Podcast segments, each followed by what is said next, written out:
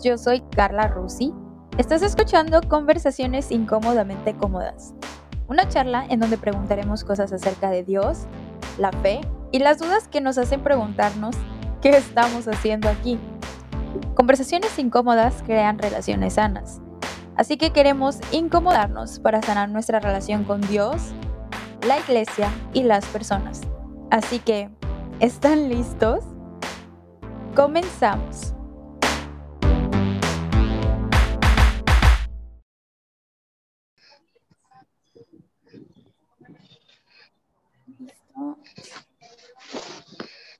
Hola amigos, ¿cómo están? Estoy muy contenta y muy emocionada de tenerlos otra vez aquí. Bienvenidos, si es la segunda, tercera, cuarta vez que nos estás visitando, estoy muy contento de que, pues de verte y de saber que le diste play y que te arriesgaste y que sabes que hemos tardado demasiado tiempo hablando y que sabes que en esta ocasión también vamos a tardar bastantito tiempo hablando. Entonces, va a estar muy entretenida y muy chida la plática, así es que si tampoco, si es tu primera vez y no sabes de qué vamos a hablar, pues te invito a que le des play a las demás, a, a los otros episodios que hemos tenido. Este también es muy chido. Vamos a estar hablando acerca del liderazgo. Vamos a incomodarnos un poquito con esas cosas que de repente no nos gusta hablar de nuestra iglesia o incluso de nuestro liderazgo. Entonces, quiero presentarles a mi amiga Chio, que ha estado en todos los episodios. Así que ahí donde estabas, dale un aplauso a Chio. Chio, ¡bravo! Bienvenida, Chio. Gracias, Carlita. Qué gusto estar aquí de nuevo. Aparte, mi amiga... Casi no llegábamos. Casi no llegaba. La Chio anda de El Capitán América. 10 de 10, Chio. Siempre guapa, ¿eh? Sabes elegir muy bien, amiga. Y pues bueno, les decía que vamos a estar hablando del liderazgo y hoy tengo a una amiga, la verdad estoy muy emocionada, por las dos son de Guadalajara, así es que tengo muchos amigos en Guadalajara. Y les quiero presentar a Miriam González. Amiga, bienvenida. Hola, hola, muchas gracias por la invitación, Carla, Chio. Me saludar las chicas. Gracias por, por, aceptar y sobre todo porque, miren, eh, hace un año justamente estábamos platicando, eh, tomé un taller con Miriam, la verdad, tomen esos talleres porque realmente te confrontan en lo que vamos a hablar hoy, en tu liderazgo, no solamente si eres parte de la iglesia, si no eres parte de la iglesia, en tu comunidad, en tu trabajo, en tu familia, creo que confronta mucho. Y pues bueno, puedes presentarte un poco, ya les dije que es un taller, pero platícanos un poquito acerca de tu trabajo. Gracias, gracias Carla. Bueno, sí, mi nombre es Miriam González, yo vivo en la ciudad de Guadalajara y estuvo increíble cómo nos conocimos con Carla y con Rocío. De hecho, fue en una de mis charlas de comunicación y liderazgo. Yo soy consultora en comunicación estratégica, tengo maestría en comunicación estratégica por parte de la Universidad Panamericana. También me certifiqué en comunicación y liderazgo en la Universidad de Texas. Y bueno, o sea, ¿a qué me dedico en pocas palabras? A entrenar personas y a impulsar personas para ser unos comunicadores excepcionales y también para ser unos líderes que que vayan a más, que vayan a más con otra visión. Eh, y bueno, básicamente a eso me dedico. Entreno a personas que están desde en ambiente corporativo, eh, emprendedores también, figuras públicas, figuras en la política, también hasta productores para series eh, y películas en Estados Unidos y Latinoamérica. Entonces, ha sido un honor, estoy feliz, me encanta mi trabajo y efectivamente en uno de mis talleres fue que también pude hablar más con Carla, ¿no? Sobre el tema del liderazgo y todo lo que vamos a hablar el día de hoy. Que gracias una vez más por haberme invitado. Sí, creo que eh, elegimos este tema porque, bien lo decíamos, o sea, muchos de nosotros somos líderes dentro de la iglesia o somos líderes dentro de nuestra, de nuestra casa, de nuestro, en, nuestro propio trabajo, ¿no? Y, y muchas veces yo, yo, yo creía realmente, chavos, yo, yo creía que era buena líder, pero no, no, lo cancelo. Pero hoy, quiero, eh, si nos puedes explicar un poquito, ¿qué es liderazgo? Porque yo he visto en internet o en Facebook estas imágenes, ¿no? Donde el líder, que el que está en un, que viene jalando y hay otro que está arriba. Entonces, ¿qué es el liderazgo? ¿Cómo lo, cómo lo identificamos? Bueno, ahora sí que el liderazgo, cada quien tiene su definición y creo que todas tienen parte válida. Hay expertos, por ejemplo, John Maxwell, ¿no? que él se enfoca mucho en que el liderazgo es influencia. Hay otras personas que dicen, liderazgo es usar tu poder para dictar la visión para un equipo. Y, y, yo creo que son válidas, realmente todas tienen algo que ver. A mí, en lo personal, Carla y Chio, mi definición favorita de liderazgo es la de Brené Brown, que viene en su libro Atrévete a liderar, que por cierto, de verdad, compren ese libro, está impresionante, Atrévete a liderar. Y ella menciona que el liderazgo eh, para ella es el, el hecho de que una persona ve el potencial en personas y en procesos y no solo lo ve, no solo se percata de eso, sino que además es lo suficientemente valiente para desarrollar ese potencial. O sea, en otras palabras, un líder desarrolla personas. Esa es mi definición favorita de liderazgo. Y claro, o sea, también hay, muchos, hay muchas ramas, ¿no? De qué puede ser desarrollar personas, qué es desarrollar personas. Y también hay otros que dicen, bueno, pero Miriam, tal vez yo no lidero a nadie, eh, no lo sé, tal vez no tengo equipo de trabajo, soy solo yo. ¿Cómo? O sea, soy líder. Y lo impresionante es que sí, de hecho todos somos líderes también, porque al menos tenemos a una persona que liderar y esa persona somos cada uno de nosotros. Así que sí, mi estimado amigo o amiga que estés escuchando esto, independientemente si estás liderando miles o cientos de personas o no, dices, soy solo yo, soy freelancer, estoy todo el día en mi compu, eh, no convivo casi con gente, bueno, si eres líder porque tú tienes que liderar, al menos a ti mismo. Wow, o sea, eso, eso está increíble porque, porque sí, o sea, como que crees que el tener el liderazgo en algo significa que tienes que estar enfrente de alguien. O sea, es como, es que yo no, no, no soy líder porque, pues, ¿a quién voy a guiar, no? Ni a mi perro me hace caso, ¿no? Como, entonces, creo que, que, que eso, eso que dices, o sea, es muy importante que lo sepamos y que sobre todo lo trabajemos, porque muchas veces es como, lo dejamos pasar y eso no está cool. Eh, una de las cosas que siempre he tenido como la, bueno, como que últimamente cuestiono mucho es como, ¿cómo puedo saber yo si mi, liderazgo es bueno o no es bueno? O en este caso es sano.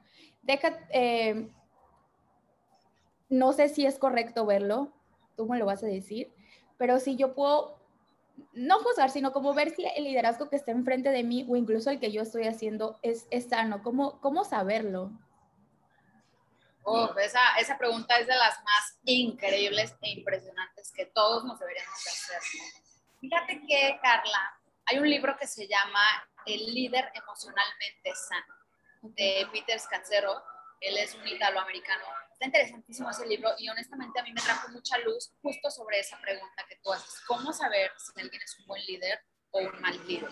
Yo creo que hay pasos a seguir y yo creo que también tienes que cada uno ver su contexto, ¿no? Es una pregunta que la podemos aplicar a todo tipo de ámbitos y a todo tipo de personas también con distintas vivencias. Pero él menciona que para ser un buen líder no es solo saber comunicar, no es solo saber dictar la visión para un equipo de trabajo o para tu vida, planear, etcétera. No solo eso, dice él, que de hecho va muchísimo más a fondo. Y ahora que ya lo he estado yo viviendo, experimentando, eh, lo puedo decir así. Él menciona algunos pasos para ser un líder sano. Ahí te va el primero.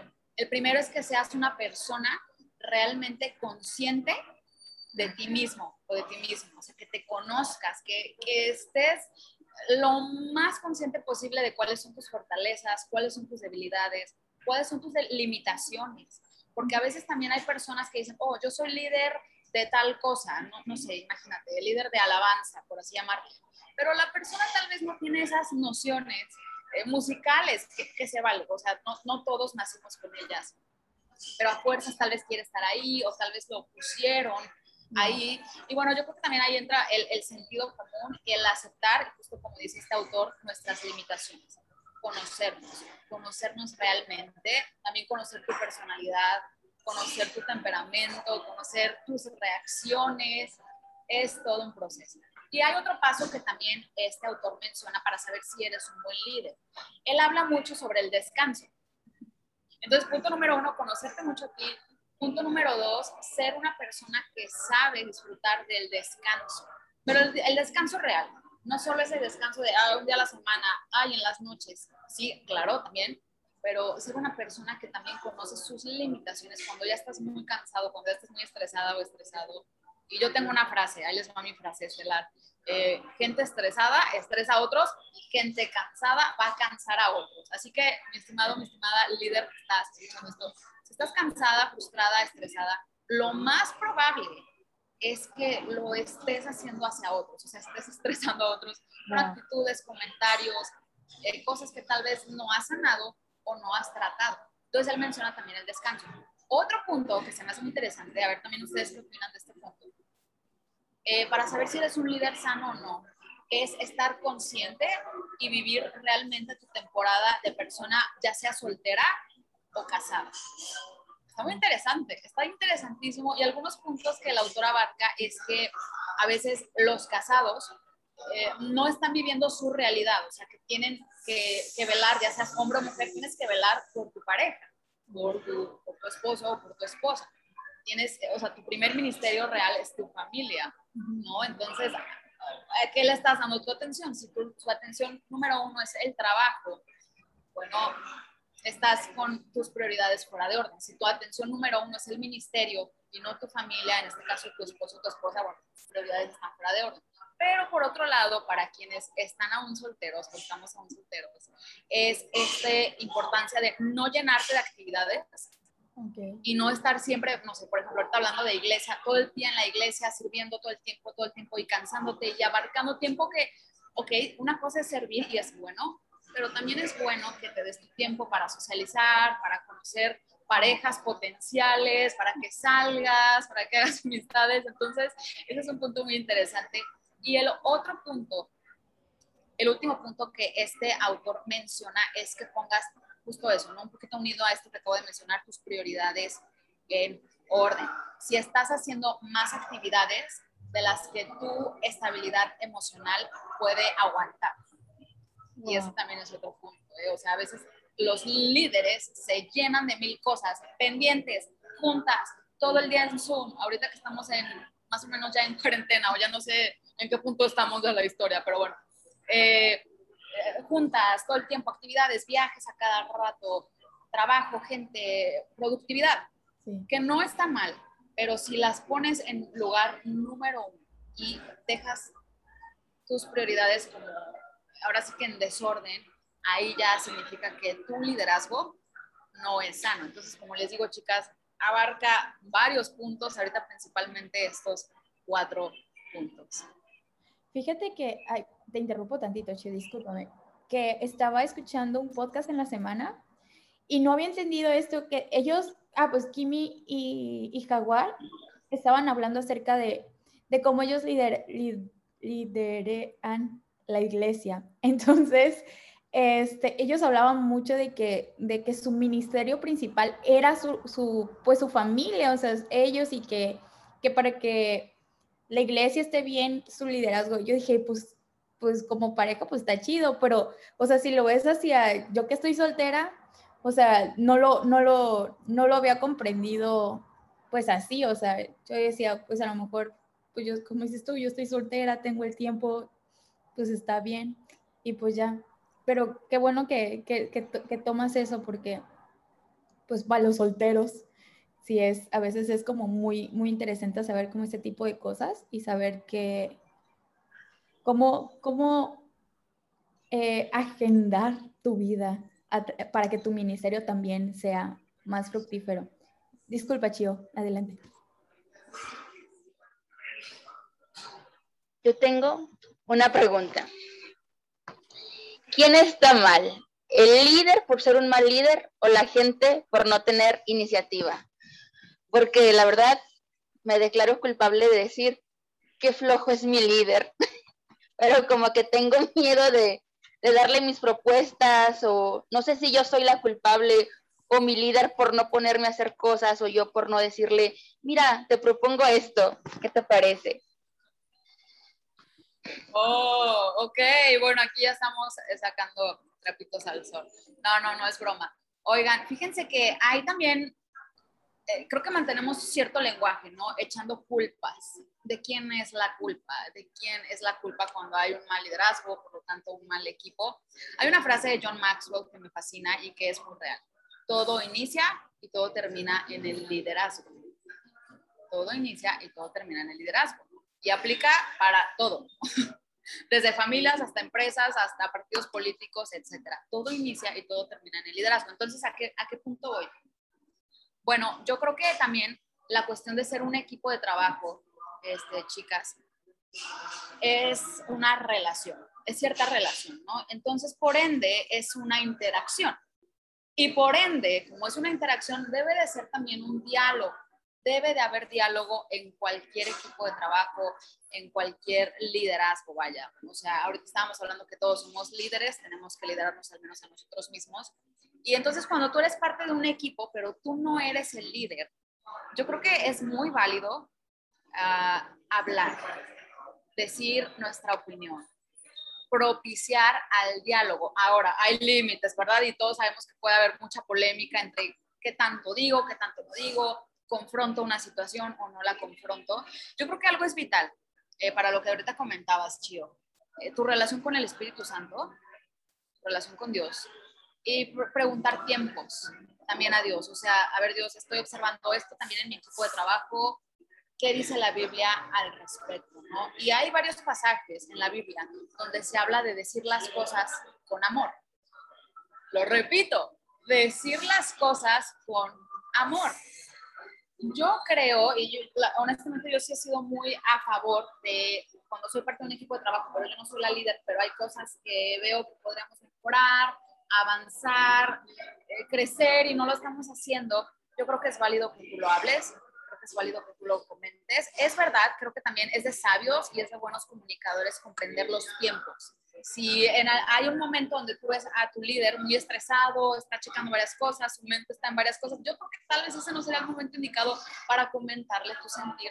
Puedes apartar un tiempo, tal vez más adelante, a lo largo del día o a lo largo de la semana, pero sí creo que es vital hablarlo, decirlo, porque, ¿sabes algo, chicas? Eh, a mí me llama mucho la atención que no nos preparan ni en la universidad, ni en la preparatoria, ni en la secundaria para todo el tema de liderazgo, que es tan importante. Yo creo que comunicación y liderazgo son dos puntos importantísimos a que todos desarrollemos, sobre todo a quienes ponen o a quienes están ya en algún puesto de liderazgo, ¿no? para, para, establecer esto que les comento, el diálogo, eh, cómo opinar, cómo hablar en un equipo con respeto. Yo creo que ese sería mi, mi, mi comentario, Chivo.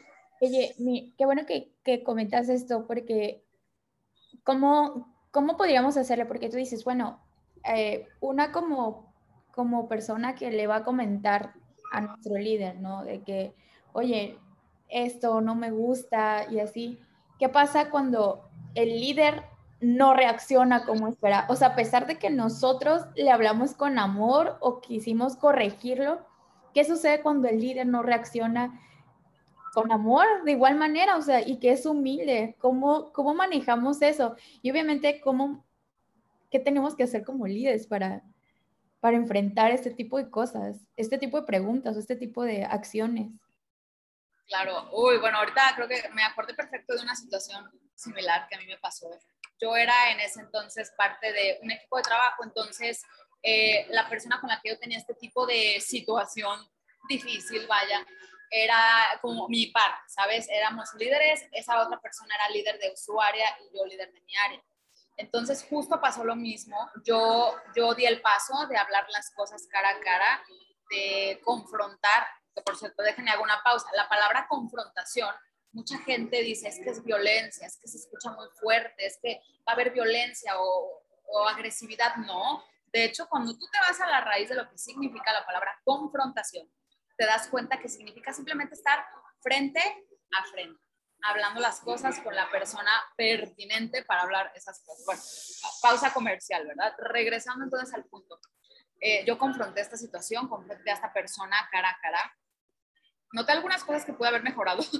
Yo creo que también de los errores se aprende y también creo que es muy importante que seamos conscientes que no todas las personas van a reaccionar como nosotros esperamos, porque todos somos diferentes, porque todos procesamos de forma diferente la información y sobre todo también un encuentro de confrontación, cada persona lo procesa diferente diferente. Entonces, en este caso, no, no resultó muy positivo, ¿verdad? Mi, mi, mi, confrontación en aquel momento, esto fue hace ya unos años. Y la decisión que al menos yo tomé, porque yo lo creí más, eh, yo lo creí más conveniente a mi situación en ese momento, a mi contexto, y analizándolo y hablándolo con algunos mentores y consejeros, pues yo opté, en mi caso, de dejar el equipo por un momento, por un rato, aclarar algunas cosas, eh, reflexionar sobre mi corazón, sobre mis intenciones, ¿no? Eh, ¿Por qué quería yo exactamente hacer lo que yo quería en ese tema que estábamos hablando? Eh, reaccioné bien al momento de confrontar, lo hice de forma efectiva o me vi ruda o me vi hostil. Ahora sí que viendo la paja de mi propio ojo, al menos eso intenté. Y yo opté, les digo chicas, por ese momento eh, poner una pausa a mi liderazgo en esa área. Yo lo consideré así bueno y justo también más o menos fue en ese tiempo que yo encontré este libro que les menciono de El líder emocionalmente sano. Ahora, yo me di cuenta de varias cosas. Yo sí que tenía que trabajar mi cuestión em, de liderar conforme a una mujer soltera, conforme a una mujer en mi etapa. Yo ya me estaba metiendo en demasiadas cosas, demasiadas. Entonces yo creo que aquí respondiendo o intentando responder a esta pregunta, tienes que reflexionar sobre tus motivaciones, por qué quiero que el líder haga exactamente esto. Y tal vez son muy buenas ideas, ¿eh? tal vez sí son muy buenas ideas. Reflexiona, ora, pide dirección a Dios sobre, ok, me quedo aquí, porque si me quedo aquí es para no rendirme, no para que el líder exactamente haga lo que yo quiera, sino para aportar. Yo creo que también, Chio, Carla, nosotros estamos en, en algún equipo de trabajo para aportar los equipos de trabajo se supone que son eso, ya que ves la definición, son personas organizadas, ¿ok? Hay, hay ingredientes para hacer equipo de trabajo, porque si no solo eres un grupo. Se supone que son personas organizadas y que confían unas en otras y que están viendo la misma meta. sí. Entonces, ver todos esos ingredientes, ver tu corazón, orar mucho al respecto y tomar decisiones. Yo creo que también la vida es a base de decisiones, tú decides si, si quieres continuar en, en, ese equipo o si de plano no puedes dejar ese equipo por ciertas razones, no lo sé. Yo creo que Dios da, da sabiduría. Me llama mucho la atención, ¿sabe qué historia en la Biblia? La de David. Mm. La de David, de cómo tuvo él que honrar a, a, a, quien fue su rival, a quien estuvo antes que él como rey eh, del pueblo de Israel, a quien lo quiso hasta matar, chicas. Ahora, esto es muy drástico, ¿verdad? Por favor, si algo así sucede, habla la policía. Eh, pero pero es, una, es una historia drástica, solo que sí me llama mucho la atención la forma de vivirlo de David.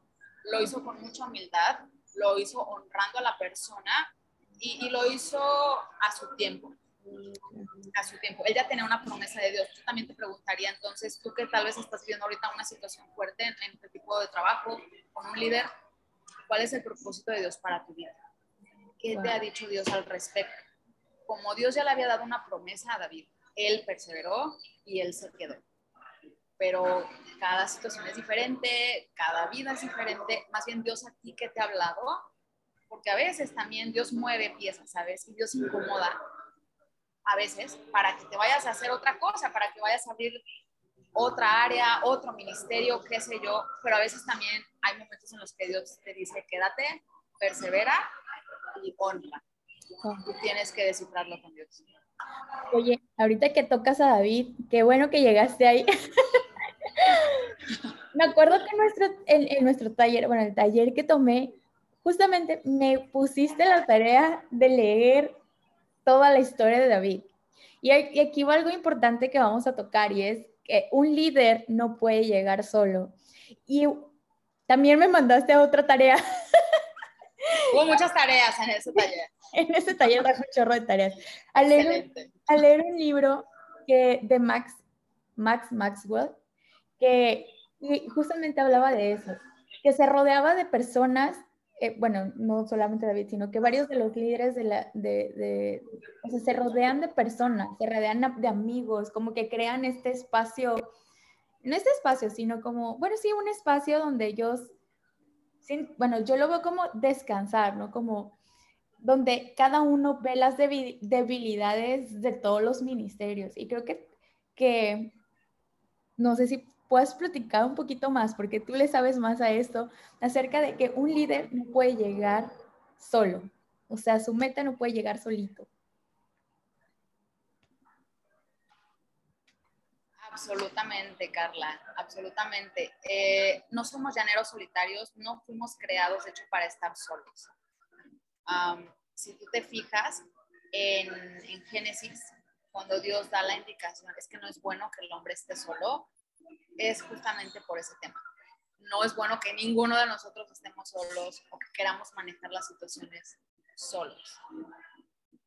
Ok, se puso en pausa, pero sí me alcanzan a ver, ¿verdad? No, no, no, sí te escuchamos súper bien. Todo perfecto. Ah, ok, aquí me decía, como que se trabaron sus pantallas, perdón. Ah, ok, regresando a eso, lo de Génesis, no es bueno que estemos solos. Y de hecho, hay algo que yo siempre le digo a todos mis clientes, a todos tú fuiste creada y tú fuiste creado para conectar, mm. para conectar con las personas. Está esa hambre en todo ser humano. ¿Por qué? Porque Dios lo puso en nosotros, punto. O sea, Él nos puso ese chip, ese ADN de querer conectar unos con otros. Ahora, moviéndolo a equipos de trabajo, yo creo que es muy cierto que necesitamos siempre gente. Necesitas gente en tu familia y te necesitan también. Necesitas y eres necesitada y eres necesitado. Y bueno, yo creo que también es un reto hermoso, precioso, el tener equipos de trabajo. Si ustedes se fijan, Jesús lo tuvo. O sea, Jesús fue, hay algo que también me llama la atención, justo también lo que decías, Carla, o sea, Jesús fue y eligió a sus discípulos. Y, como, y uniendo lo, lo que dice John Maxwell, elige tu círculo de personas. Yo estoy súper a favor de eso, súper a favor, creo que es un tema muy importante. Como líderes, mis estimados, necesitamos aprender a elegir nuestras amistades, eh, a elegir sabiamente de quién nos rodeamos. Hay que ser, hay que ser sabios en eso. Es vital, porque también hay personas que no porque necesariamente sean la persona tóxica, tal vez tiene dinámicas tóxicas, pero yo creo que Dios no crea gente tóxica. Hay personas con dinámicas tóxicas, pero bueno, ese tipo de personas, eh, hay algunas que pueden frenar eh, tu atención, te distraen, hay otras que pueden crearte muchos problemas. La Biblia también habla sobre ser sabios acerca de con quién asociarnos, con quién asociarnos. Y no me refiero solo en negocios, sino matrimonio, amistades, equipos, con quién te vas a asociar. Hay un libro, yo aquí les voy a hablar de puros libros, porque la verdad es que me encanta leer. Y hay un libro sobre el pastor Jensen Franklin que habla acerca de lugares correctos, personas correctas y tiempos correctos yo te animo a que pidas eso para tu vida. Sobre todo cuando estás en un puesto de liderazgo, es vital que le pidas a Dios, Dios, guíame, rodeame de las personas correctas, en los, en los lugares correctos y en los tiempos correctos. Porque sí, la verdad es que de quien tú permites rodearte es lo que vas a traer a tu vida. Hay una frase que dice, muéstrame con quién te juntas y yo te diré quién serás en cinco años o quién eres ya o cómo va a pintar tu futuro, cómo va a pintar tu vida. Sobre todo para elegir, lo reitero, amistades cercanas, pareja y equipos de trabajo. Wow. Vamos, voy a tocar otra vez el tema de Maxwell. Yo me enamoré del libro. Qué bueno que me lo recomendaste porque me abrió muchos panoramas. Y ahora yo al inicio hablabas de visión y él decía que la gente apoya primero al líder y luego a la visión. Para mí fue como, wow, pero, o sea, puedes explicarnos, o sea, ¿a qué se refiere? Porque muchos dicen, no, pues cómo va a seguir primero al líder y luego a la visión, si lo importante es la visión, o sea, si en visión no hay, no hay grupo, no hay iglesia, no hay nada, ¿cómo va a seguir primero a la persona? Bueno, entonces estamos con que hablando de Max, Max, Max Maxwell, siempre me cuesta mucho trabajo ese. John Maxwell. John Maxwell. Ah, no, corrígeme, avísame, ya le cambié el nombre, con razón me hago bolas, que dice que la gente apoya primero al líder y luego a la visión. La pregunta aquí es, ¿cómo, ¿cómo puede ser esto posible si se supone que la visión es como lo principal? O sea, para mí siento que la visión es como que lo que, el cimiento, ¿no? Por así decirlo, que construye una gran cosa. Entonces, ¿cómo puedes explicarnos? O sea, ¿cómo sigue primero al líder y luego la visión? No tiene sentido. Totalmente, totalmente. Fíjate que ah, puede que no tenga sentido. Acuérdense que los seres humanos somos seres visuales. Entonces, vemos, nos gusta ver aunque suena frío, ¿verdad? Aunque suena superficial, pero es que así, así nos creó Dios. Yo no sé por qué, así nos creó Dios. Es verdad, también la Biblia dice que nos enfocamos en el corazón, pero bueno, ese va a ser otro tema. Aquí regresando al punto de que somos visuales, el ser humano quiere ver cosas que le hagan sentido. un ejemplo, hay una frase también que dice, y de hecho es un estudio sobre marketing, eh, lo hablo mucho cuando asesoro marcas y, empresas, y digo, las personas detestamos ser confundidas. Las personas detestamos el sentimiento de ser confundidas. Entonces, bueno, esto unido a que somos seres visuales, nos gusta mucho ver la vida de las personas, ver qué frutos han dado, qué han logrado. La verdad es que también por eso se dice que en varios ámbitos profesionales es importante tus, títulos, vaya, qué has logrado, qué has estudiado, etcétera, ¿no? No en todos los casos, pero sí es verdad, las personas somos seres visuales, entonces queremos observar qué ha hecho el líder, cómo vive esta persona, qué reputación se ha hecho, o sea, qué ha dejado en las demás personas, cómo ha vivido su trabajo. Mm, también incluso, ah, la verdad, también hay gente que se fija mucho hasta en la imagen. ¿Qué me proyecta esta persona? ¿Me proyecta confianza? ¿Es alguien a quien yo seguiría? ¿Es alguien a quien yo daría los pasos de realmente seguirlo? Deja tú solo por ser una persona congruente, que sea una persona que procura amar a su familia. Eh, hay varios ingredientes, entonces es lo que ves. ¿Por qué? Porque somos seres visuales y queremos comprobar también, en la mayoría de los casos, qué ha hecho esta persona, qué ha logrado. Vive los ideales por los que dice que vive, si es, no sé, en una iglesia o en una empresa o donde sea, va acorde a lo que dice que hace o que dice que ha logrado. Por cierto, en la Biblia hay algunos ingredientes, ¿eh? ahorita se los voy a leer, pero está en Deuteronomio número uno. Y cuando Moisés estaba hablando con el pueblo de Israel sobre dejar líderes, ya, ya habían salido de Egipto, etcétera, eh, estaban viendo cómo se organizaban. Hay unos ingredientes que se me hacen muy interesantes justo para este tema, ¿no? ¿cómo saber si seguir a un líder eh, antes que seguir una visión? Y fíjate, Moisés dice en Deuteronomio 1.13, mm, por eso les aconsejé elegir entre todas las tribus a hombres sabios, inteligentes y con experiencia, para que los pusieran como jefes del pueblo y así me ayudaran. Ustedes estuvieron de acuerdo con esta idea, por eso elegí a los hombres más sabios y de mayor experiencia y los puse como jefes de ustedes. Qué loco, ¿no? Sí, Pero ahí lo vemos otra vez. La gente quiere ver. La gente quiere ver personas sabias. Estamos hambrientos, la verdad, yo creo, en todo, en todo México y en toda América Latina, de liderazgos sabios, de liderazgos inteligentes y también de liderazgos con experiencia. Ahora, no me refiero a hacer menos a los jóvenes, no, no, no, no, no, no que jamás se entienda eso, pero sí que veamos cómo vives en tu día a día. ¿Eres coherente entre lo que dices que nos vas a liderar y lo que has hecho? ¿Quién eres? ¿Quién eres cuando no estás en el escenario, en la plataforma? ¿Quién eres cuando no estás en tus redes sociales grabando tu, día a día, no? Yo creo que es parte de eso. Sí, wow. Wow. Está interesante, ¿no? Estos tres ingredientes que mencioné. Y hay más, hay más. Creo que eh, en hebreos también se mencionan algunos otras características idóneas para alguien que es líder. Sí, creo que una vez que yo platica, en nuestras pláticas ahí fuera de sesiones, platicábamos acerca de eso, o sea, de, de, cómo, cómo te puede impactar la imagen de alguien a cómo no te la puede impactar. O sea, es como, o sea, si me hablas muy bonito, por ejemplo, eh, yo soy de la idea que si vas a predicar algo, tienes que, tienes que haberlo vivido, o sea, no puedo predicar algo que no, que no viví. Y, y, creo que hay gente que se dedica a predicar cosas que no viven y cosas que, que tú lo ves y dices, no, hombre, hombre, eso no, no me hablas del amor de Dios ni, ni tantito, ¿verdad? Pero está muy fuerte, o sea, es como, como que hasta uno mismo se pregunta, ¿será que yo estoy predicando realmente lo que estoy viviendo? Entonces está, está muy chido. Perdón. Es impresionante ¿eh? y la verdad es que hay, varios, ahora sí que cada, por eso cada persona y por eso menciona a Peter Scazzero en su libro, eh, sé consciente de ti mismo. Ahora sí que a todos los líderes que vayan a escuchar este episodio, yo les animo, les invito a que reflexionen, oren, analicen sus acciones, sus motivaciones.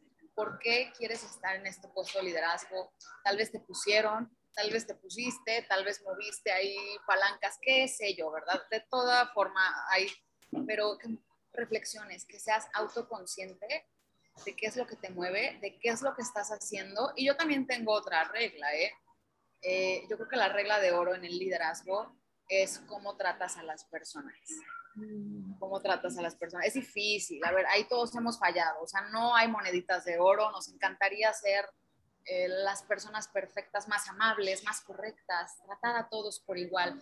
Eh, suena un sueño, ¿no? Pero sí creo que podemos trabajarlo a diario y sí creo que podemos también ser lo suficientemente inteligentes porque lo somos. Dios nos creó con inteligencia y también coherentes y a usar más el sentido común, ¿no? ¿Qué estás haciendo? ¿Cómo estás tratando a las personas? Y, porque ese es un reflejo también de cómo te tratas a ti mismo, eh, de cuáles son tus motivaciones ahí en ese puesto de liderazgo. Sí, sí, sí, completamente. Perdón, Chio. Te interrumpí. Dale, Chio, dale, dale. Sin miedo al éxito. Sí. Estaba recordando lo que una vez dijo Chris Méndez en su podcast, que decía que los líderes son los que acercan a sus seguidores.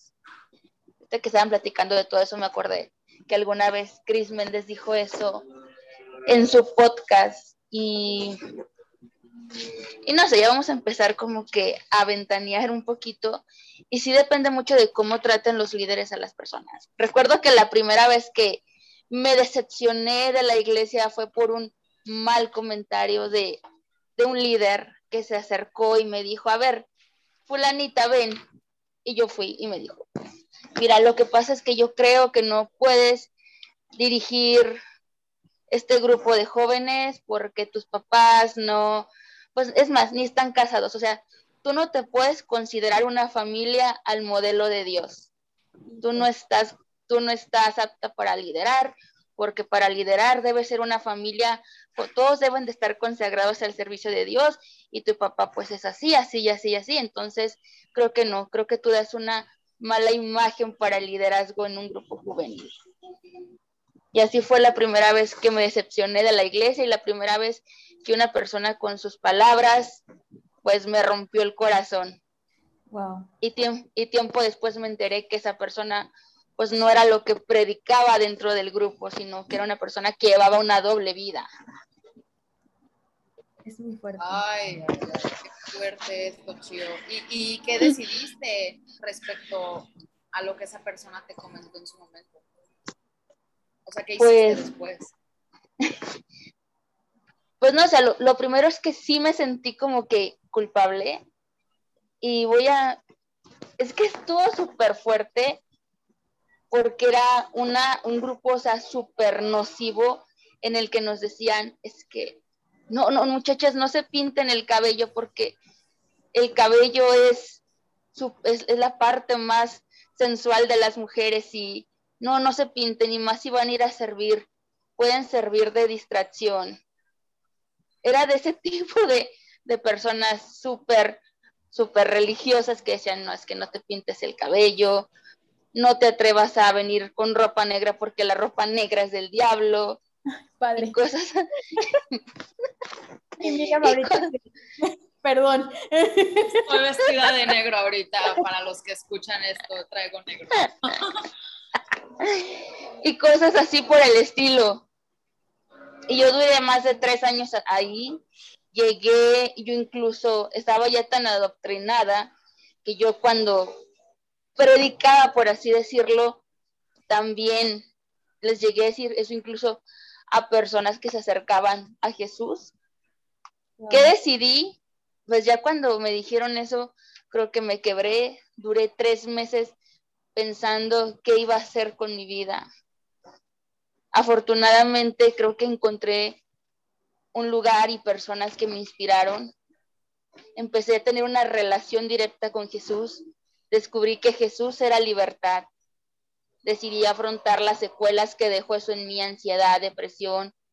Tomé terapia psicológica y aún estoy como que en ese proceso de sanación, porque lo que dijeron así de mi familia y cosas así, pues fueron cosas demasiado fuertes, porque la persona incluso llegó a decir, es que mira, las personas que están casadas, pues cuando están juntas, pues su relación, obviamente, Dios bendice esa unión, pero cuando las personas viven en amaciato como tus papás, pues Dios no las bendice, o sea, eres fruto del adulterio.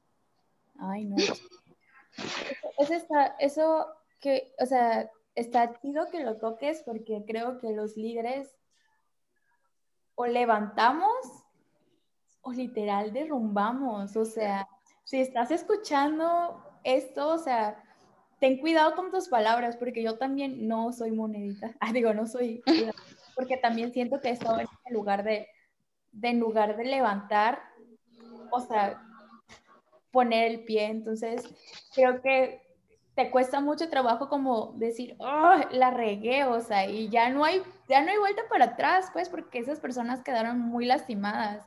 Entonces, si eres líder y estás escuchando esto, cuida tus palabras, porque las consecuencias son muy graves. Y gracias a Dios, Chio encontró una, una casa, un lugar donde pueda servir, donde pudo sanar su relación, su corazón con Dios, pero hay gente que ya no regresa a casa. Entonces, creo que volver a, a, reconquistar esos corazones está muy, muy fuerte. Pero bueno, no sé, Mir, si quieres agregar algo. Oye, oye, Chio, qué, qué bárbara. O sea, yo creo que gracias por compartir esto, porque tristemente sucede más seguido de lo que hablamos, de lo que expresamos, de lo que nos atrevemos a contar, ¿no? Eh, y, ay, ay, ay, mira, a mí me duele mucho. Ahorita hablando del tema de iglesia, iglesia en general, ¿no? Iglesia global. Em, tristemente han habido muchos líderes de todo tipo de denominaciones que han usado su autoridad para bloquear, para maltratar, incluso para abusar de otros. Déjenme les digo algo, Jesús jamás hizo eso. Jamás. Jesús jamás hizo eso. Y sabes, yo creo que una clave para todos los que están escuchando también, una clave que debe de ser tu fortaleza, tu roca firme, tu, fundamento en tu fe, no es lo que hace o no el líder, el, pastor o el padre o, el, o quien sea, es quién es Jesús realmente.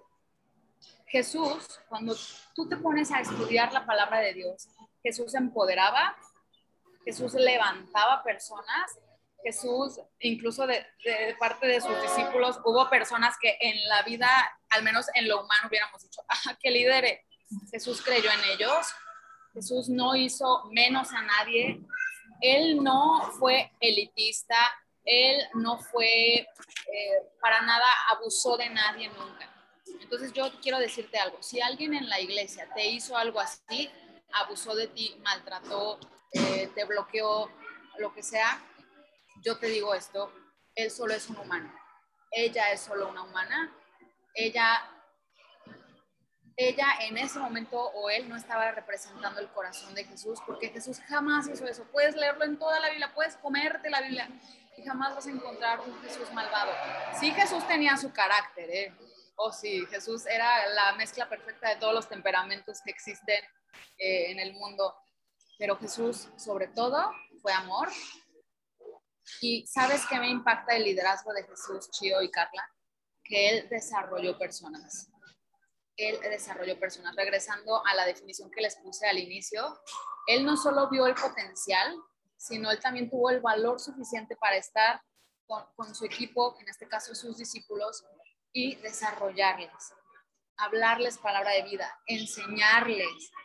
Fue muy paciente ¿eh? y también les decía sus verdades en algunos momentos, pero siempre lo hacía con la intención de desarrollar y siempre lo hacía con, de la mejor forma. Entonces, una vez más lo reitero, y Chio, de verdad me duele que haya subido esto. Me duele, me duele, me dolió mucho ahorita escuchar esta historia, pero también a la vez te veo ahora y me alegra verte cómo eres fortalecida y cómo tú sabes, Chio, que tu fundamento es Jesús, no el humano. El humano comete errores y todos, por más que estudiemos liderazgo y técnicas y técnicas de comunicación, etcétera, nos vamos a equivocar. Nos vamos a equivocar. Jesús jamás. Jesús es tu roca, Jesús es tu fundamento. Lo que haya sido que te haya hecho la iglesia en nombre de Dios a veces, pero que estuvo mal, yo lo reitero, eso jamás, jamás, jamás lo hizo Jesús. Jesús te recibe, Jesús te levanta, Jesús te resta. Sí, qué increíble. Hablando de esto, de corazones, cuando escuché, bueno, antes de pasar a la siguiente, cuando escuché el testimonio de Chio, la verdad dije, wow. O sea, la primera vez que te escuché dije, qué, o sea, qué valor porque también te paraste enfrente de de un conference a, hablar acerca de tu testimonio, acerca de lo que te hicieron, o sea, te hicimos y creo que, o sea, lo hicimos porque hablo de la iglesia, o sea, todos somos de iglesia, entonces, wow, Chio, y que estés aquí con nosotras compartiendo eso otra vez, te aplaudo, Chio, gracias. Y pues vamos a pasar a ese, a ese tema, qué bueno que lo tocaste porque queríamos saber es cómo sanar los corazones que han sufrido un mal liderazgo. O sea, cómo, por ejemplo, Chío se encontró una comunidad donde encontró a Jesús, pero, pero a lo mejor no todos tenemos el mismo, no sé, no sé si decirlo, el mismo, el mismo, eh, ¿cómo le llamaríamos? Como el mismo proceso o no tenemos ni idea cómo sanar o simplemente dejó de llegar, pues ya X es su problema, ¿no? ¿Cómo, ¿Cómo podemos acercarnos a ellos? Es muy fuerte, sobre todo cuando no te piden perdón. Cuando sobre todo esa persona que te dañó, te lastimó, tal vez ni siquiera se percató de el trauma, a veces tan fuerte que pudieron haber dejado sus palabras, sus acciones. Yo creo que ahí es lo más difícil, ¿no? Cuando la persona que lastimó nunca pidió perdón y tal vez nunca lo va a hacer pero yo creo que ahí también es importante que nosotros, sobre todo como hijos de Dios e hijas de Dios, comprendamos la importancia del perdón. Ahora, no quiero dar como el típico discurso, ¿no? De perdona a los que te lastimaron, porque, ¿sabes algo? A veces fue algo muy fuerte. A veces son cosas, a veces son cosas que uno piensa en lo humano y dice, es imposible perdonar a tal persona por lo que me hizo o por lo que le hizo a otra persona. Yo, yo solo te animo a lo mismo, a que procures tener tu tiempo de reflexión, de análisis, de oración con Dios. Y Él, y solamente Él, te va a ayudar a perdonar a quienes te dañaron, a quienes te dañaron. Y es importante ese proceso. Yo creo que todos lo hemos vivido. De repente hablo con algunas personas y me dicen, Miriam, ¿sabes quién ha sido el peor líder que he tenido? Mi mamá. Miriam ha sido mi papá. Miriam ha sido alguien en quien yo confiaba alguien que me maltrató, alguien que, que abusó de mi confianza. Y, y, es muy fuerte. O sea, yo creo que jamás debemos de simplificar ni dar respuestas, ah, respuestas rápidas para el dolor humano, porque somos tan complejos, chicos y chicas, somos tan complejos. Dios nos hizo tan, o sea, a la vez de tan, tan humanos, claro, pero tan profundos a la vez en nuestras emociones, en nuestros pensamientos, en, en, lo que estamos al día a día sintiendo, lo que viene a tu cabeza, es más recuerdos que vienen que a veces ya no quisieras tener esos recuerdos y pum, vienen. Entonces, ¿qué hacer en esos momentos? Yo he estado ahí, yo creo que la gran mayoría de la población mundial hemos estado ahí, ¿no? Cuando alguien nos lastima, alguien en quien confiábamos, alguien en quien queríamos encontrar un descanso y nos traiciona. Entonces yo, yo te lo digo con, ahora sigue con el corazón en la mano y procurando la mayor empatía posible, porque sé que hay situaciones muy fuertes y muy difíciles habla con Dios. Habla con Dios tal cual te sientes, sin filtros, dolió, fue horrible, fue algo injusto y, y ten un proceso con él, ten un proceso con Dios, con Dios de sanidad. Yo también recomendaría, porque sí las hay, sí hay personas también eh, buenas, sí hay personas también que procuran seguir la indicación del Espíritu Santo, escucharle. Yo también te sugiero sana en comunidad. Y de hecho, Chío, a lo, a lo, que tú comentas, como que creo que por ahí va también tu proceso de sanidad, sanar en comunidad. Eso es importante. Habla con tu familia, habla, habla con, con consejeros, con mentores, personas que tú sepas que, que, son sabias. Vaya, como estos ingredientes, ¿no? Que te mencionaba hace ratito de Moisés, que son personas sabias, que son personas que procuran escuchar la voz de Dios, son personas que su, su, vida habla más que sus acciones, ¿no? O sea, lo, lo, que vemos en el día a día, su vida, su testimonio. Entonces, acércate a personas sana en comunidad. No todos los líderes son malos, no todos los líderes son malos, pero sí son imperfectos, todos, todos. Así que por eso yo creo, y me gusta reiterar que tu roca, tu fundamento debe de ser Jesús, tu relación con Jesús. El humano me lastimó, pero yo sé en quién confío, yo confío en Dios. Aquel persona, aquel tal líder me bloqueó, me quitaron, eh, se portaron horrible conmigo o con mi familia, pero yo sé en dónde está mi roca y mi roca está en Jesús y no me mueve nada. No wow. me mueve nada. Wow. Quiero antes, ya casi acabamos, pero antes de que ahora sí terminar, eh, Chio comentaba acerca de, esta, de esto donde dice Chris Méndez que dice, los líderes son los que se acercan a los seguidores. Muchas veces esperamos que los seguidores se acerquen a los líderes. No sé si se le pueden llamar seguidores, pero por ejemplo, a mí me tocó una vez, eh, creo que fue una de las peleas más fuertes que tuve con, con uno de mis pastores. Y lo digo peleas porque realmente pasaba yo un momento muy difícil, ¿eh? muy difícil. Y es como, siento yo que en los momentos más difíciles siento que ponemos como una barrera, ¿no? Entonces, yo realmente buscaba como el contacto entre mi pastor y yo.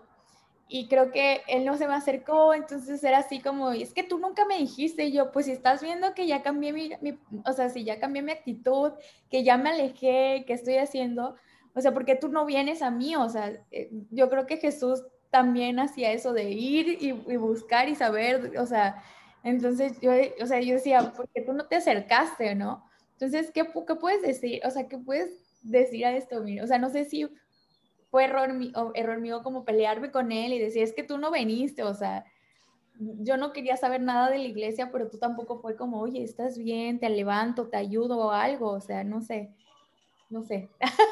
Ay, no, totalmente. Es que saben algo, es todo, es todo un tema. Yo también animaría muchísimo a cada persona que está escuchando aquí que le pida a Dios confirmación sobre cuál es su verdadero ministerio.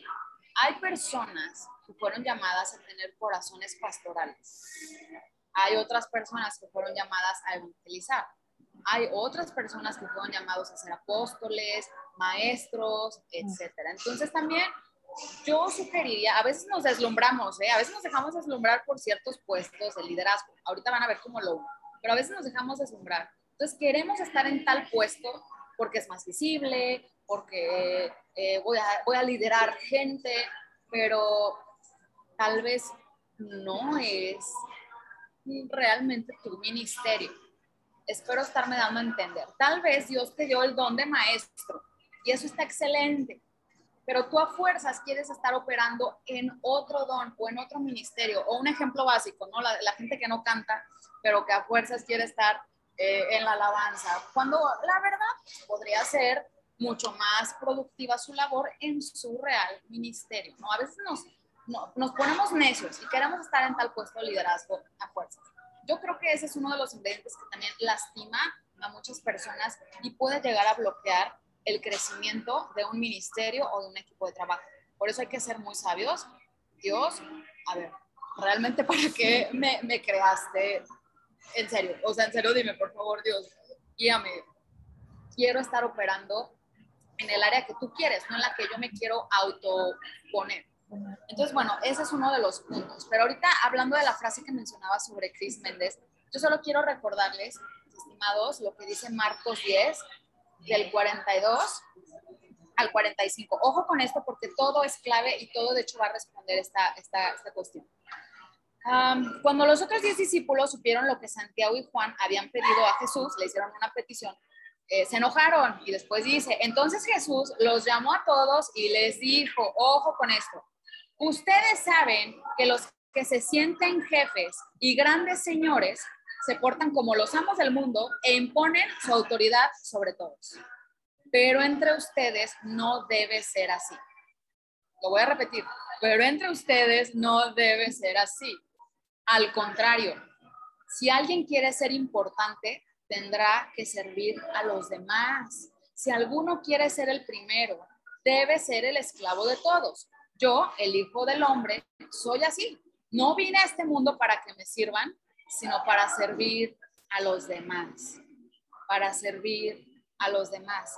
Vine para liberar a la gente que es esclava del pecado y para lograrlo pagaré mi vida. Cuando yo tenía como 15 años, 14, fue cuando Dios me empezó a confirmar mi llamado. Dios te confirma, no te preocupes, Dios te creó para algo, no te preocupes, por algo estás en esta tierra, hay un propósito para ti.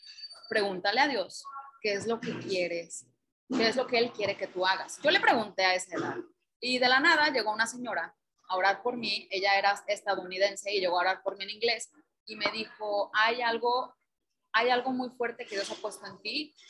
Tú fuiste creada para ser una reina y los reyes y las reinas están para mejorar la vida de las personas. Miriam, fuiste creada para servir, no para ser servida. O sea, bueno, ¿cómo les digo que cuando esta mujer oró eso por mí, uno me impacté, o sea, porque yo tenía otro concepto de liderazgo, ¿no? Te sirven, tú estás, tú ordenas, tú indicas, tú vas lastimando gente, tú les dices a todos sus verdades, entre comillas, y ahí vas, ¿no? Por la vida. Eso no es liderazgo. Lo repito.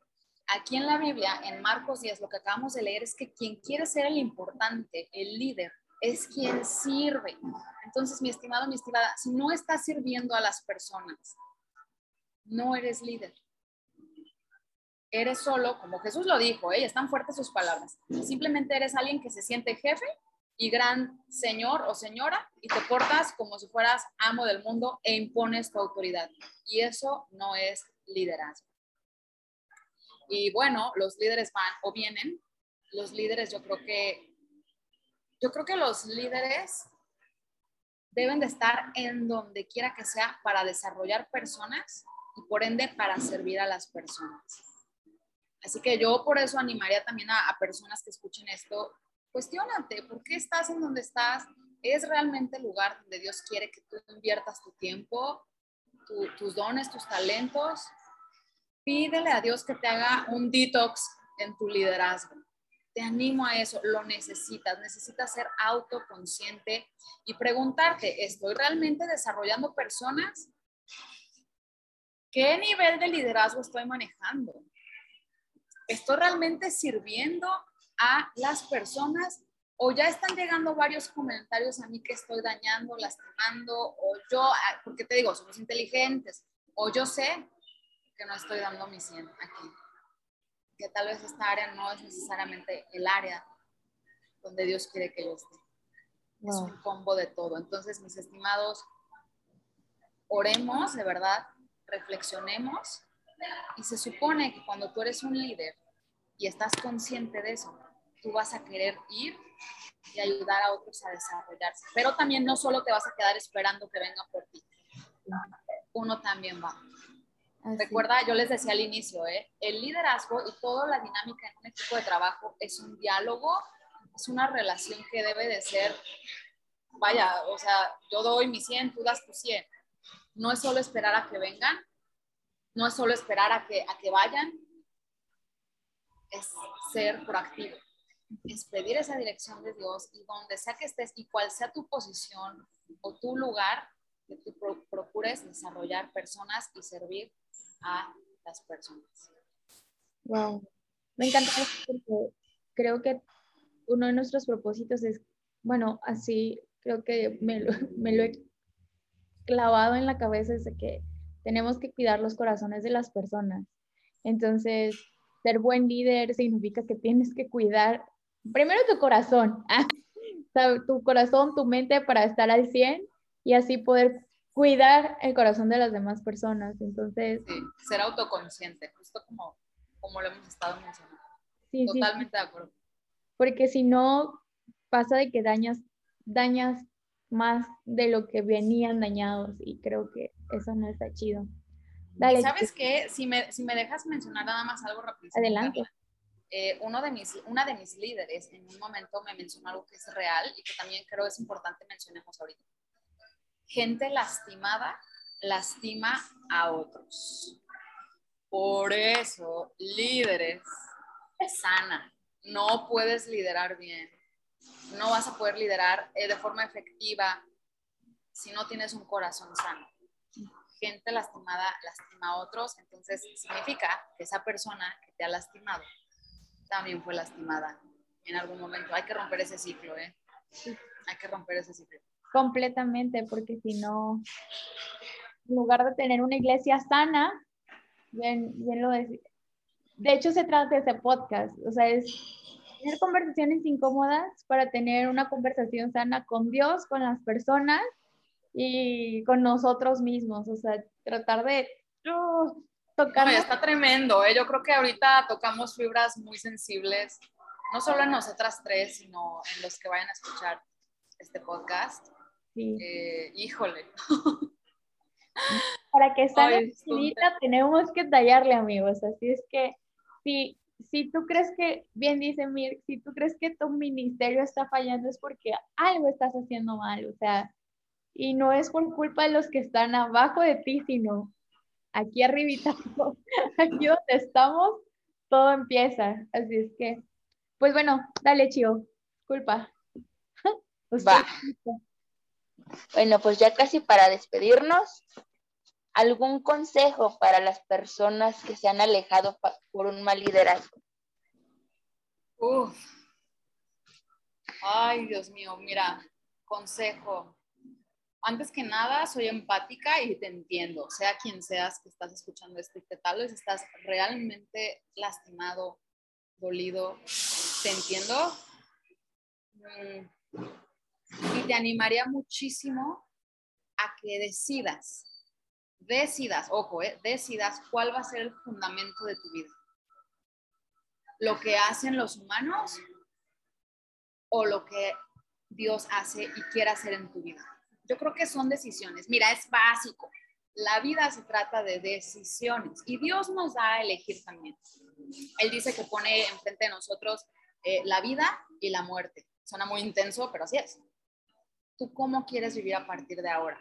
yo creo que cuando ya somos conscientes de que Jesús es nuestra roca y aunque vienen cosas muy fuertes, muy difíciles, tú dices, yo voy a seguir creciendo en mi relación con Jesús, yo voy a seguir siendo fiel eh, leyendo la Biblia, buscando devocionales, buscando congresos, conferencias, siendo intencional, vaya, conocer más de Dios.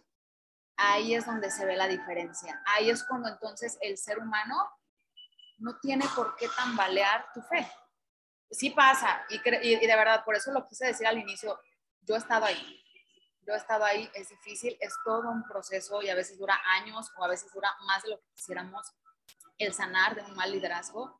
Solo quiero recordarte, eres una persona amada, eres una persona que tiene un propósito, pregúntale a Dios cuál es. Pregúntale a Dios cuál es y no te dejes detener. Ojo, no te dejes detener por personas con dinámicas tóxicas con personas que tienen muchas cosas tal vez que sanar, porque uno también. Entonces, no permitas que nadie te desenfoque, que nada te desenfoque de ese propósito tan grande que tiene Dios a tu vida. Eh, y Chío, por, de verdad, o sea, lo reitero, mi admiración a ti. Gracias por hablar más, más de estos temas. Otro consejo que yo daría es habla. Habla y sana en comunidad. Habla y sana en comunidad. Busca personas eh, sabias, consejeros, incluso a veces también puedes eh, lograrlo yendo a terapia. Yo conozco también psicólogos cristianos que hacen una labor impresionante. Es un combo, pero tú vas a decidir en dónde te quedas. tú vas a decidir si permites que esas acciones, esos comentarios te sigan afectando o si decides levantarte en fe y decir, yo sé que Dios ha puesto un propósito en mí, me voy a enfocar en Él, en mi relación con Él, voy a sanar y voy a hablar las cosas.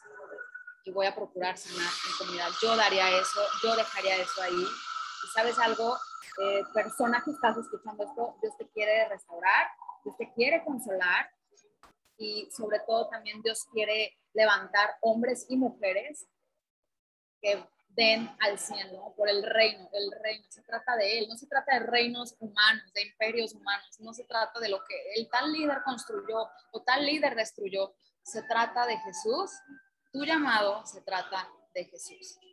Así que no permitas detenerte. Ese será mi consejo. Wow, estoy acá, sí, lo vamos a hacer todo. Y tienes tanto para dar, es que ni cuenta te das de lo amado y amada que eres. Y tienes tanto para dar y sabes que, claro que van a venir ataques. ¿Cuándo has visto que alguien que se levanta con fe, dispuesto, dispuesto de verdad a seguir esparciendo el evangelio de las buenas noticias, ¿cuándo no has visto que se encuentre con, con, topes o con barreras o con obstáculos? más bien, espéralos. Espera obstáculos, espera eh, situaciones pero vas a salir adelante porque tu fe está en Jesús. Fíjate que ahorita que dices eso, estoy viendo otra vez, ¿han visto la película, la película, la serie de Chosen? Ay, no la he visto, pero sí me la han recomendado. La, la tengo que ver. Resulta que hay una, no te quiero spoilear, pero bueno, está en la Biblia. pero bueno, ahí está la historia ya. Ya te sabes. Pero resulta que este Pedro le dice a su esposa, le dice, es que voy, me, eh, encontré al Mesías, o sea, tengo, me, me pidió que lo siguiera, tengo que dejar todo, tengo que ir atrás de él, y le dice, le dice, pero yo sé que, dice, ¿y cuál es el problema? Le dice la chava, y le dice, pues es que, pues es que voy a dejar de proveerte, voy a, pues voy a, no va a ser fácil. Y le dice la chava, dice, ¿y tú cuándo crees que em, le hemos tenido fácil? O sea, en ningún momento le hemos tenido fácil. Dice, y, y yo, y, y, creo en tu fe, o sea, como que incitó a Pedro a decir, creo en la fe que le estás teniendo, ese es el hombre que me casé, o sea, y si tú vas a seguirlo a él, yo sé que todo lo demás va a estar bien, porque vas tras de él. Y cuando dijo eso, dije, oh, sí es cierto, o sea, nunca es fácil, nunca es fácil.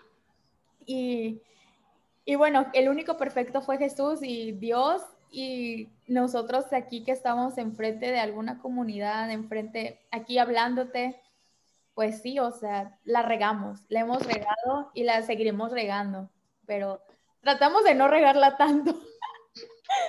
y recordemos, ¿no? Yo creo que lo básico, lo básico, recordar, liderazgo es desarrollar personas y servir a las personas, no andar corrigiendo a medio mundo, no andar creando contiendas, no andar humillando gente, es desarrollar personas y servir a las personas. Sobre todo la frase también de Craig Rochelle. ¿eh? Yo creo que ya para cerrar, me gustaría dejarlos con esta frase de Craig Rochelle. Cuando un líder mejora, todos mejoramos. Cuando tú mejores en tu forma de liderar, de comunicar, las personas a tu alrededor te lo van a agradecer. No, hombre, muchísimas gracias, Mitch. Y pues también, si nos estás escuchando, es y fuiste dañado o eres de los que están ahí luchando por recuperar gente porque la iglesia los dañó, síguelo haciendo, la verdad.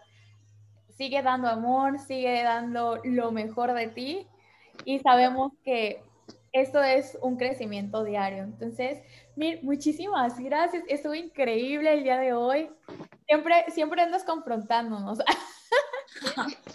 Confrontando bonito, bonito, hombre. Bueno, si quieren saber más de Miriam, pueden seguirle en sus redes sociales.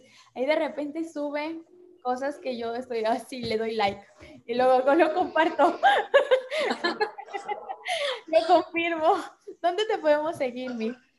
Eh, arroba, bueno, en Instagram, realmente, ya casi no uso Facebook, perdónenme chicos y chicas, pero en Instagram, arroba miriam.gonzálezg. También si quieres puedes seguir mi consultoría que se llama Enjoy Consultancy. Estamos para servirles, estamos a la orden y mis amigos, mis amigas, estamos aquí para servir, para servir y desarrollar personas. Gracias, chicas, por la invitación. Un honor estar con ustedes, Chio, Carlita. Gracias. Un abrazo desde Guadalajara. Sí, y Chio, pues muchas gracias porque otra vez me acompañaste aquí a echar chisme. Nos faltó el tecito, nos faltó el tecito, pero qué chido verte, qué chido compartir contigo. Y me encanta porque, neta, si no nos has escuchado en los otros episodios, tienes que escucharlo porque en todos los episodios Chio tiene algo que compartir, algo de su vida que la verdad a mí me impacta, me seguiré impactando. Entonces, pues yo soy Carla Rusi y esto fue Conversaciones Incómodamente Cómodas. Y pues nos vemos en el próximo episodio que va a estar también de lujo. Entonces, muchísimas gracias y hasta la próxima.